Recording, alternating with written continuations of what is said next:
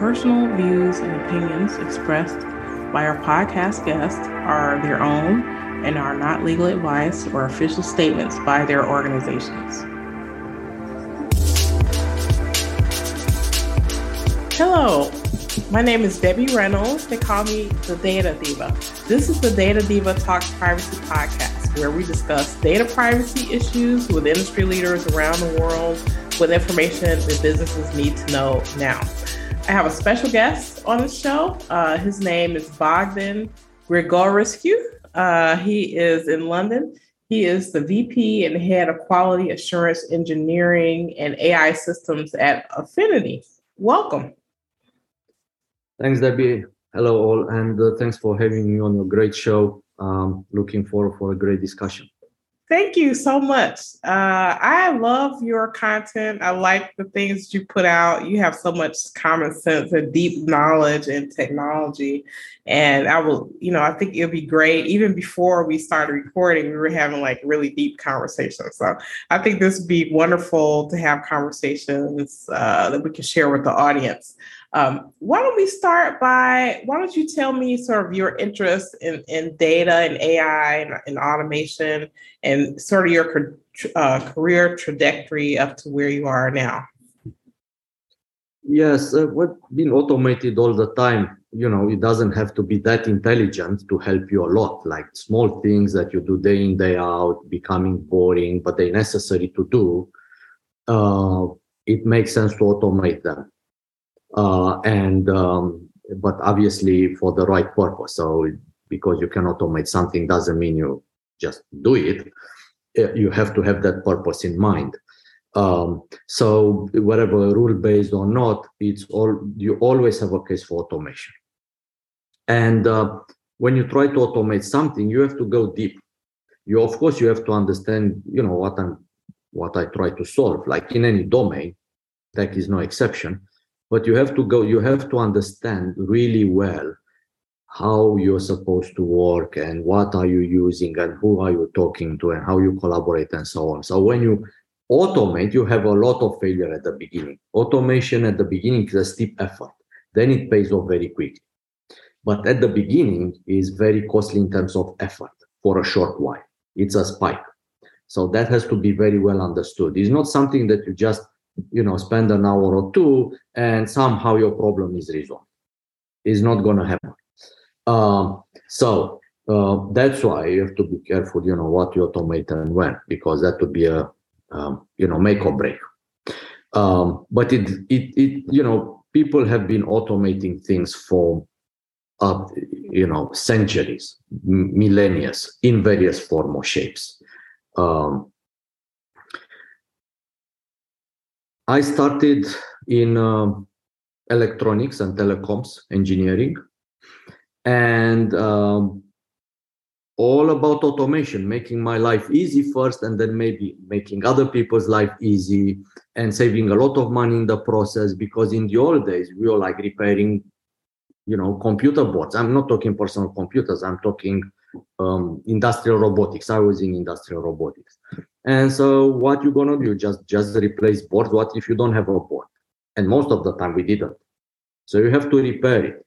What if you can automate certain tasks? Makes sense. So that's how I started, and uh, you know, testing all the time, experimenting all the time, um, and uh, uh, I was always a quality mindset type of guy, trying to do the right thing not always succeeding, of course. Most of the time didn't succeed at first, uh, but you know, little by little getting there. And so it becomes a way of working, uh, trying not to cut uh, corners. Uh, and um, I um, start learning more about the current state of AI system about four to five years ago with natural language processing and conversational experiences. Um, and since then, it has, uh, had been a roller coaster. I uh, got involved with uh, standards for AI systems, with the ethics aspects uh, deeply, and of course the data around it. Uh, you know, how should we treat uh, data and especially personal data in today's world that is so different from even 10 years ago? Thank you for that. Thank you for that. Um, I don't know. I think th- there's a lot going on. Uh, we have talked a bit, and I would love to get your thoughts on automation and the human impact of that. Um, because I don't know, I'm seeing a lot of people try to, you know, I don't know, like brain computer interfaces, you know, trying to sort of bring in that human element in different ways. What What are your thoughts about uh, kind of automation and the human element? Um, it's in my take is it's is more um, non-technical than technical. Um, I mean, the technical aspect is, of course, very big and very important and very complex. But the but the psychological aspect trumps it because very small changes makes a big impact on people, uh, but little impact on machines. Um, so um, and and also people's behavior change, but machine don't change. Um, so uh, that interaction is more or less continuously reshaped in some way or form. Um, and as I said, even if it's a small uh, change, it usually has an important uh, impact, positive or negative, on people. Um, case in point, um, perhaps these VR headsets that become became better and better in you know year on year. I mean, they still awful. Uh, that, that that's the word is awful. Um, the health hazard uh, if you wear it for a long time. Obviously, not just two or, two or three minutes, but we're talking half an hour plus. Um, really health hazard, um, headaches, a, a, a, number of symptoms, um, eyes get affected, and so on. Um, plus, they're like they're bulky. Uh, they're bulky. Uh, I'm also there's, there's a big question mark about the since they have to communicate over the internet, right? So you have a modem uh, similar to a mobile phone, not exactly the same, but uh, but nevertheless, it's just next to your brain continuously for hours. Is that good in the long run? Well, as we know, it's not good to sleep with a fridge in the same room. That's a that's a, you know doctors will advise you against that because in the long run you develop well it's cancer cancerogen uh, so it's a major health hazard. What about if you have much small electromagnetic field, but just next to your brain for hours, seven days or five days a week for few years? Could that be a health hazard? I think so, uh, no matter what the hype say. Um, so that's machine interaction right there. But done right, it could be very good. For example, doctors operating remotely right? It's also machine uh, machine human interaction, but it has very positive results if it's done right. Of course, easy to use, having this you know very low latency, so doctors can see in pretty much in real time what's happening. That's very important. High precision and so on. Doctors get that feedback and uh, you know a little bit of help if they're just about to go amiss uh, by a millimeter or so. So all that feedback in real time which is accurate. That's also very, that's all part of human machine interaction. Uh, but uh, let's not get overhyped here. Um, you know, it's, it's incremental steps, and then every once in a while there's been a breakthrough. Uh, but this is once in a while, right? This is not every year or, or every two or three years. It's once in a while.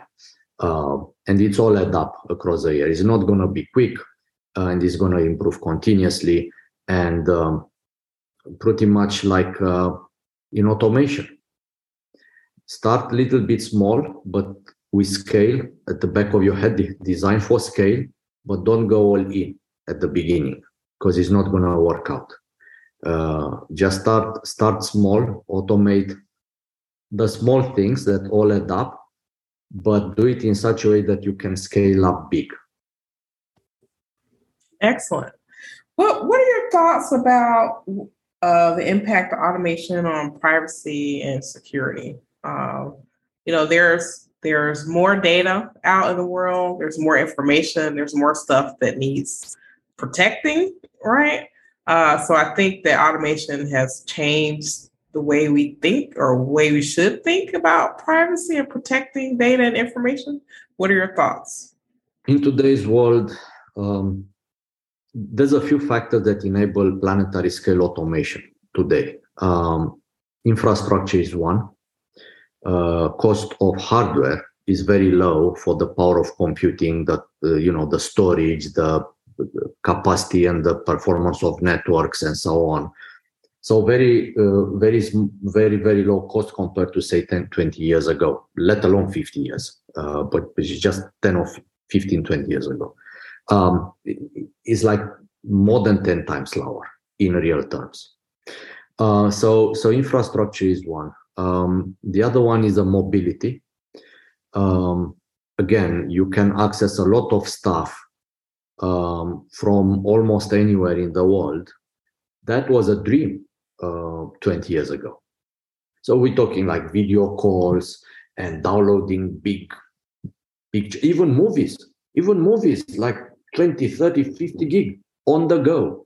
Uh, not in seconds, but certainly not in hours, much faster than that. Uh, storage, I mean, you know, my iPhone has what, 128 gigabyte storage. 20 years ago, a computer, a powerful computer had that much desktop. So you know that there's that so so the mobility is another factor. Then Wi-Fi everywhere, almost like it's widespread now, and and we have Wi-Fi six and uh, and uh, Wi-Fi six uh, X. It's uh, coming up, which is even um, it's actually a breakthrough. Um, IoT is coming up with edge computing, which means a lot of computing happens at not at source but on the device.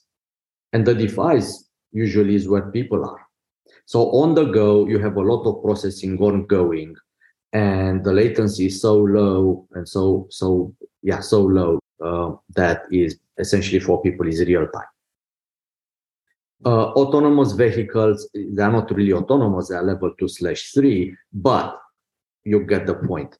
Drones, semi-autonomous drones, uh, computer vision, uh, much more developed now. So, um, you know, Shell, for example, is using uh, drones with computer vision and deep learning models behind the scenes to assess the state of pipelines. So instead of sending engineers for kilometers and miles to investigate, they just go to the point exactly where it's it's a problem.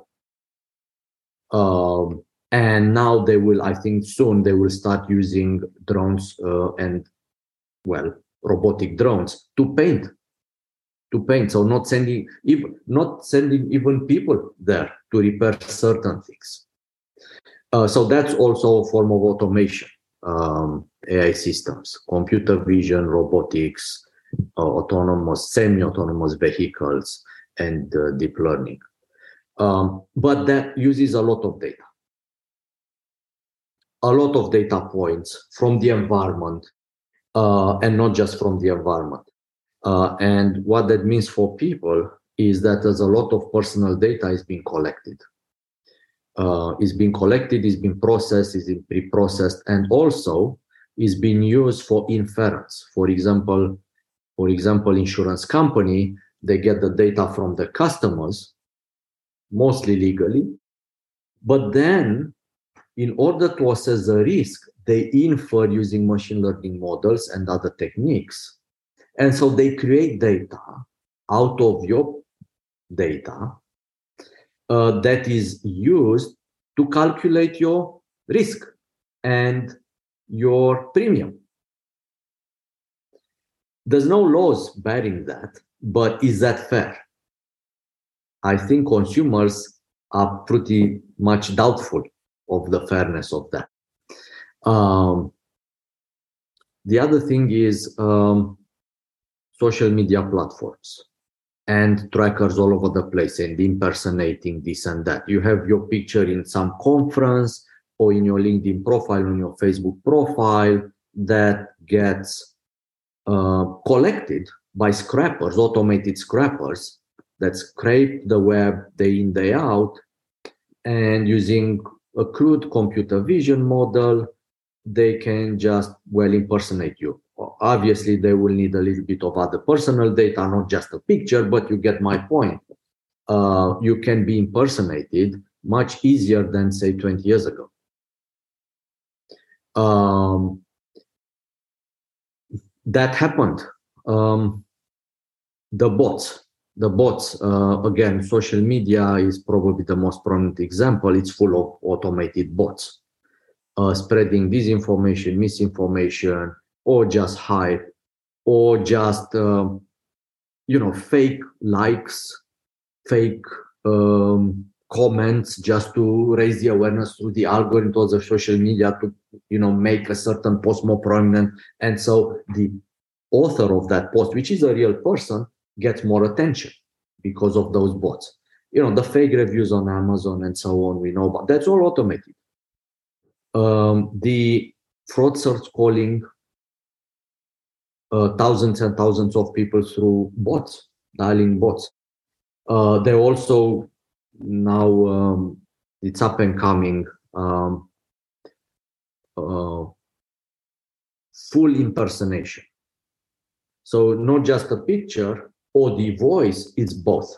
You can create not you not anyone. It is still the barrier for entry is very high uh, create a video of you know me or yourself debbie uh, talking about something that goes actually against your beliefs and it looks quite real. Now this is in, in its infancy but it starts being done at very low scale. Um, so um, so what that means for people is that people have to be aware that the most important asset today is their personal data. Not is not their house and is not the money in the bank account. That, by the way, that's also personal data. The, the money in your bank account is personal data, but it's your personal data. You can't touch it, but it's part of, of your identity. What makes you yourself.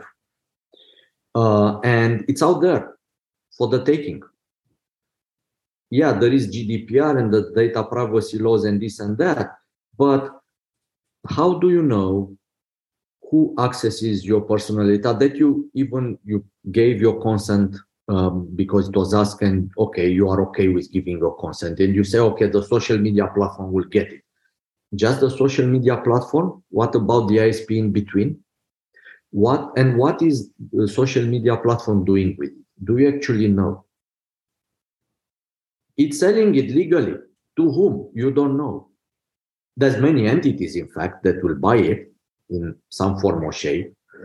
Uh, piece, piecemeal or the whole lot or, you know, wholesale.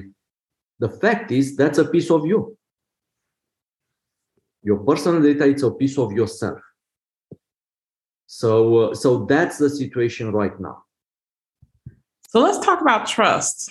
Uh, as these systems become more complex, they're gathering more data.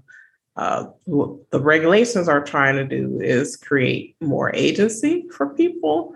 But a lot of this, in my view, has to, in, in order for people to want to to give data to these systems and, and see it as a benefit to them, it has to have a trust factor. What are your thoughts about that? Um, well, um, trust has been destroyed, um, like completely destroyed, uh, because of just talk about it. The masses of bots on social media, the impersonating, the fakes, the deep fakes, audio, video, and now audio and video. You know, the fake reviews that you know. You know, I personally spotted bots on LinkedIn trying to connect with me. I'm not sure I got them all, but I certainly got quite a few. Um, also uh, as people become more aware of these you know shady practices of just getting the data i.e pieces of themselves because that's what his personal data is um, they just don't trust platforms that much anymore. Certainly a lot less than three or four years ago. Um, and um, um the access to data in general uh, is the biggest driver for quality, but also the prime factor for digital divide. And uh, you know, if it's silosification, some people talk about colonization. Yes, it is a form of colonization. Uh, it is. It is. If it, it might sound preposterous, but it's real because access dictates everything access in healthcare, no matter how advanced it is, if those advanced methods of you know curing bad diseases are, are, are really not accessible to most people, what's the value of them? They exist, but but only one in a million can access it. It's the same with data. Uh, so who has access to data um, drives uh, and and uh, and, uh, and, reliable access to data. I mean, not patchy access. Not you know now you have access and tomorrow you don't really have it and then you have it again. Not that. That's that that that has no value. That's a problem. But reliable access to data, um, reliable access to average data, it's way better than unreliable access to high quality data. I agree. So so so, but but you see that's how bots operate. They have reliable access to data, to masses of data. Most of it, most of it is not quality data, but their access is reliable. That's the key thing. So they scrape all these masses of masses of data, of which they may use only not even 1%, but they have it reliably and they do something with it day in, day out. And um, and that's why they have such a massive impact because of the access that they have.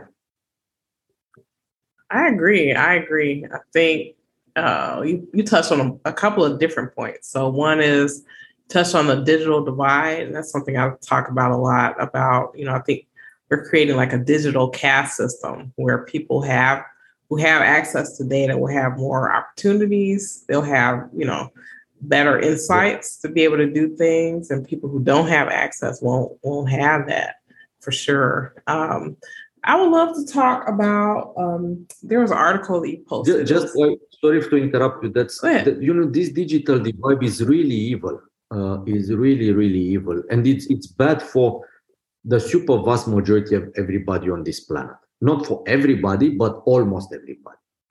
It's like in a classroom full of pupils they people sit in rows and those that on the front row or the second row or up there at the front they have better access to what? To the teacher. You know they they hear better. They you know they can make themselves heard right? Much easier. Those that at, the, at the back particularly if those if they are not not that tall they're like almost invisible. They're not heard so it's it's it's similar to that, obviously on a much much bigger scale, of course, but it's similar to that.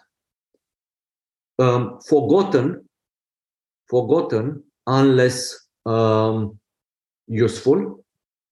Um, they don't have a say, and if they do, is um, by um, how would I say by being allowed to, by being allowed. Now you're allowed. Now you're not allowed Right. If you if you if you feel a purpose, then you're allowed to speak to a certain point. If you don't, then you don't exist. That's what digital divide does. Yeah, I agree with that wholeheartedly. Absolutely. It's definitely a huge problem. Um, I would love to talk about there was a, a, um, a Brookings Institution report that you had posted about. Uh, I think it was called uh, the anatomy, uh, no, automating harm. Yes. So it's talking about digital, you know, things like IoT devices and them collecting data. And can you talk a little bit about this? This is a fascinating study, I thought. It's it's all about care in the end. It's all about care. Do you care about the data subjects or not? More than more than just a little do you really care about the data? because because if you don't then uh, and you deploy these ai systems and which are essentially automation intelligent automation then what what's going to happen is that um, you're going to automate harm there will be there will be major negative impacts that will scale by themselves because of the nature of automation. AI systems do not have um, written rules like rule they are not rule based the output becomes input or part of output become input and based on weighing and and uh, um, not going to go into technicalities but the output has a major influence on uh, the input has major influence on the output and the output becoming input you get my point. And that done at really big scale means that there will be unforeseen impact in remote jurisdiction. For example, um, very very much simplified but real nonetheless. A company in say the US doesn't have to be US. I'm I'm just saying US could be any other uh, Western country, for example. Um, has some troubles and they have to make redundancies or actually cut the orders significantly. Now they have a number of uh, vendors, suppliers. Um, and those suppliers, at least some of them, rely on uh, services from, let's say, Africa, Far East, Southeast Asia, remote jurisdictions. Now, they have a partnership. Those remote jurisdictions, those companies in the in Africa have no idea who the end client is. Their client is is is a is that vendor we're talking about that supply services that are just being cut in the US, and so they lose business, um, and so they have to cut significantly their orders back to the African uh, service provider. The African service provider has to lay off people en masse though people have no idea why. It just happens. They have no idea why. Even their bosses have no idea why. They just say, we can't get orders anymore. We've done nothing wrong. We're always on time, quality, good on price. They can't, they don't have the money to, to place that many orders anymore. We have to lay off people, but they have no idea why. And um, that's the nature of uh, global economics. But when these decisions uh, rely on output from AI systems, that's where the problem comes if uh, there's not a good observability there and the output is not actually understood is, taken at face level because it's easy. Taken at face level. Um, and so those decisions may have been very different or done in a very different way or, or put in practice in a very different way. Should that output be questioned more? Uh, or, or actually understood? Yes actually yes. We this this is a best best way forward. We we have we, we can't do do it any other way. And at least try to explain give some heads up to people. But if it's done for speed then, you know, computer says so, cut the orders in half, lay off, uh, you know, thousands of people, and that's that. And the data subject, i.e., the people that suffer, have no idea why. Right. Um, in, uh, I think, 2020, uh, there was a case in one of the US states um, where somebody was, uh, somebody, a man, a man was in a court of law accused of uh, doing something unlawful. It, it was not something that serious to end up in jail, but nevertheless end up with a criminal record. And so you have a human right to challenge the, uh, the decision of the judge and ask for clarification, i.e., why I am. You, how, how did you get to that conclusion that I'm guilty? The judge is obliged to explain. Here is a problem. In that case, in that case, the judge based his decision in part on the output of a um, AI system. Now, he did not know why the AI system had that output, so he asked the company that was running it uh, so that he can explain his decision. and he was refused explanation um, because IP rights were invoked. We can't tell you because that will jeopardize our trade secrets. That's it. So, so the person, the accused, has his human rights breached because of invocation of IP rights, because the output of the AI system was not explained, uh, which in turn would have explained uh, the judicial decision, or may even have overturned the judicial decision. You never know. Uh, and so um, that's another impact of uh, of uh, automation and the lack of regulation and laws in respect with IP IP rights. Yeah.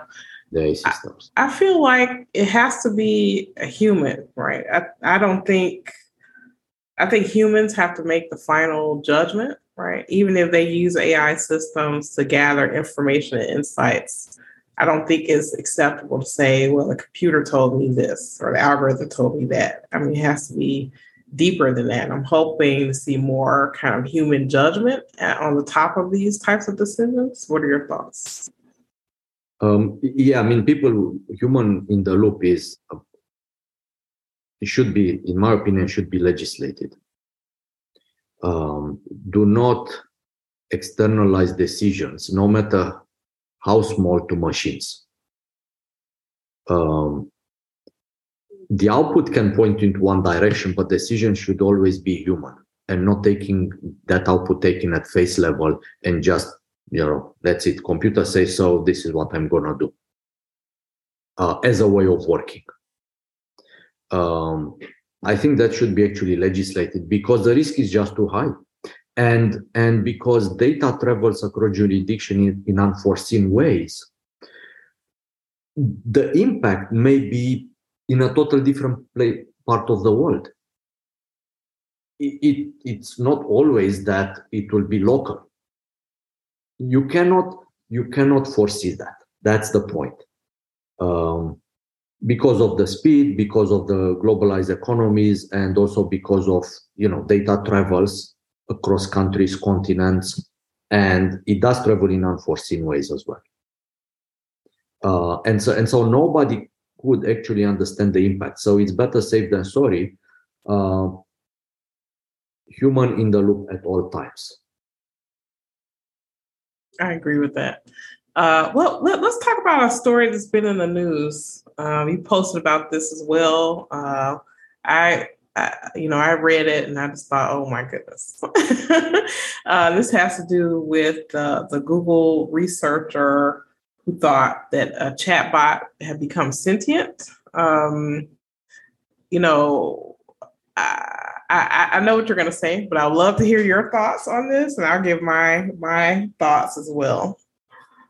Yeah, this is um, this is the you know when people lose, use things, things, object, tools, and so on. Um, and um, they use them regularly on a daily basis or you know regularly they uh, they person per, they they they they personify them it's like they it's be, it's personal and so they said when it's broken on that they have to let go because it's beyond repair. They you know they become fond of those objects. It, it it's psychology. Um, but the same is true with non-physical objects. Um, but non-physical object that we interact with right? Like in this case this uh, chatbot which actually has a um, large language model behind an AI system, but your interaction is through a screen and you just hear, you just hear the voice, which sounds quite natural. Um, you also, if you want to believe something, you want to be convinced of, of something. You're not yet convinced, but you want to be convinced. It means you already have convinced. And um, and it's a kind of bias right? You're, you're not you're not like anything but neutral. Um, very unscientific of course. Um, and you know not much critical thinking there. You don't question much because it's kind of it's uh, reinforcing your bias. Is reinforcing what you want to believe. Oh right. i ask all these tough human like questions it cannot know that is it? Well why? How do you say it cannot know that? Put it to a turing test. Put into two turing tests. Ask somebody that knows about that turing tests much more than yourself. Uh, you know talk to you know more people in the domain. Ask their opinion. Experiment hundreds of times. Thousands of times if needed. In all sorts of contexts. The more diverse the better. Um, before you can actually reach a conclusion so yeah, uh, yeah. you're going to have sentiments about it and feelings about your work that's fine but don't let them cloud your judgment because that's very dangerous uh, and unscientific. Um, and um, the hype plays a lot into this. Yes. The, the relentless hype in a system that has been going on for quite a while now, and it, it's just reached absurd, absurd levels. Uh, essentially, it pushed the science aside, swiped right. it out of the carpet, and you see it in the masses of paper that you know have dozens and in sometimes i mean they have list of authors like one two pages long what kind of i mean they contribute how can you have 50 authors on a paper i, I don't know beyond my but anyway and and um, you know they done like in a five year plan you know you don't write papers by the dozen a year you're not going to get funding for your lab therefore you're out of a job as an academic so the academics now they push to be salesmen and just write write write no matter what the quality is. And so obviously you have to push the science aside because science means, you know, you run one or two papers high quality a year. That's about it because it takes time, because you have to experiment a lot, because you have to go to peer reviews multiple times. You have to be open to criticism before you publish it so that you do the right thing. That is very time consuming. I mean, how many papers did Marie Curie wrote per year? Right probably not even one in average. Yeah, exactly. because she was busy experimenting in the lab that she built with Pierre Curie with her own hands in her own free time while she was teaching at university. But that's a true scientist, is it? And so the hypering has a lot to answer to that, uh, for that. Um, and um, the other part is psychological, I believe. As I said, if you want to be convinced about something, you already have convinced and you just try to reinforce your bias no matter what. So unless it's pretty much obviously false, you're gonna be inclined to believe it. And this you, yeah, I, we have to question everything really uh, as a scientific method. We have to question everything uh, because the aim is to do the right thing. Not because we don't question because we can question, we question so that we are sure we are doing the right thing and we may not be right and then we have to change our opinions and that's fine right that's fine um, but but that's that's my opinion on this uh, you know this chatbot that some people believe it's sentient and has feelings and all that.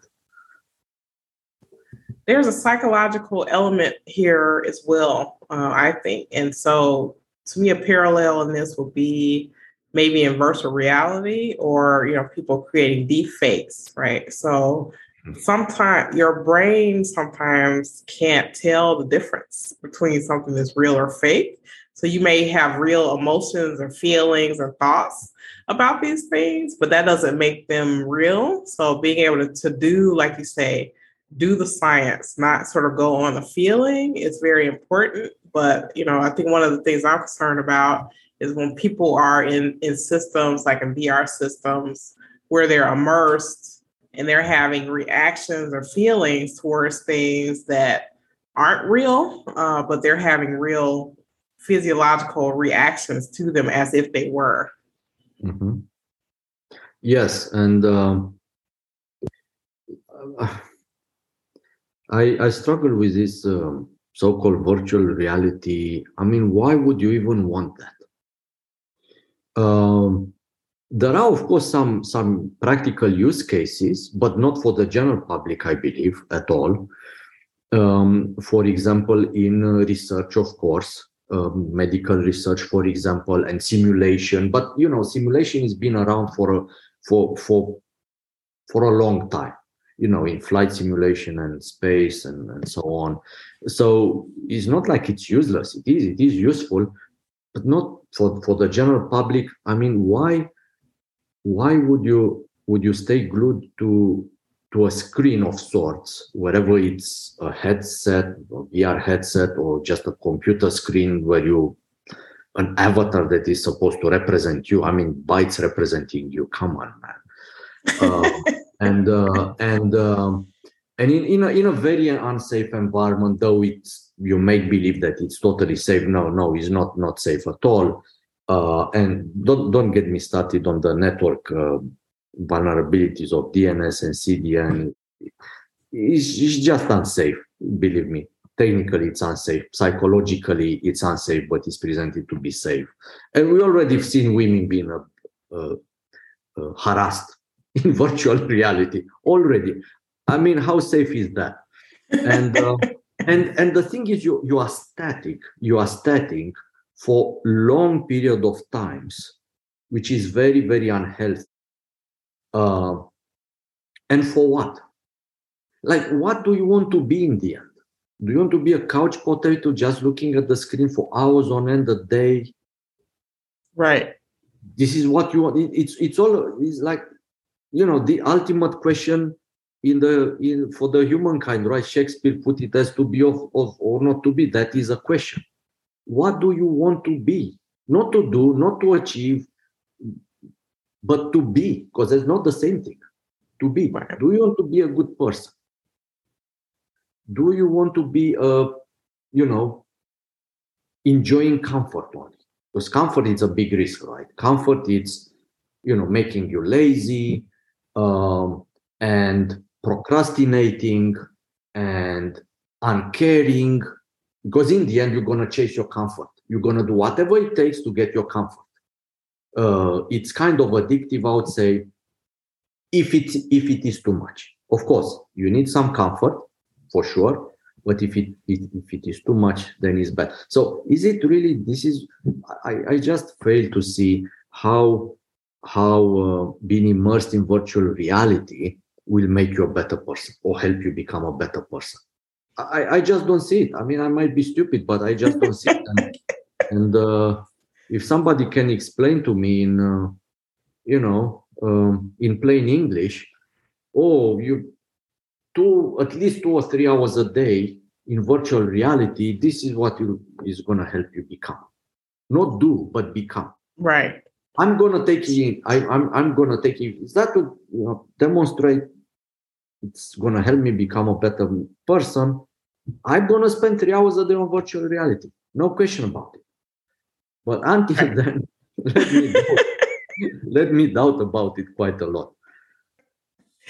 Wow. So if it were the world according to Wagner, and we did everything you said, what would be your wish for privacy, AI, automation? What would be your wish?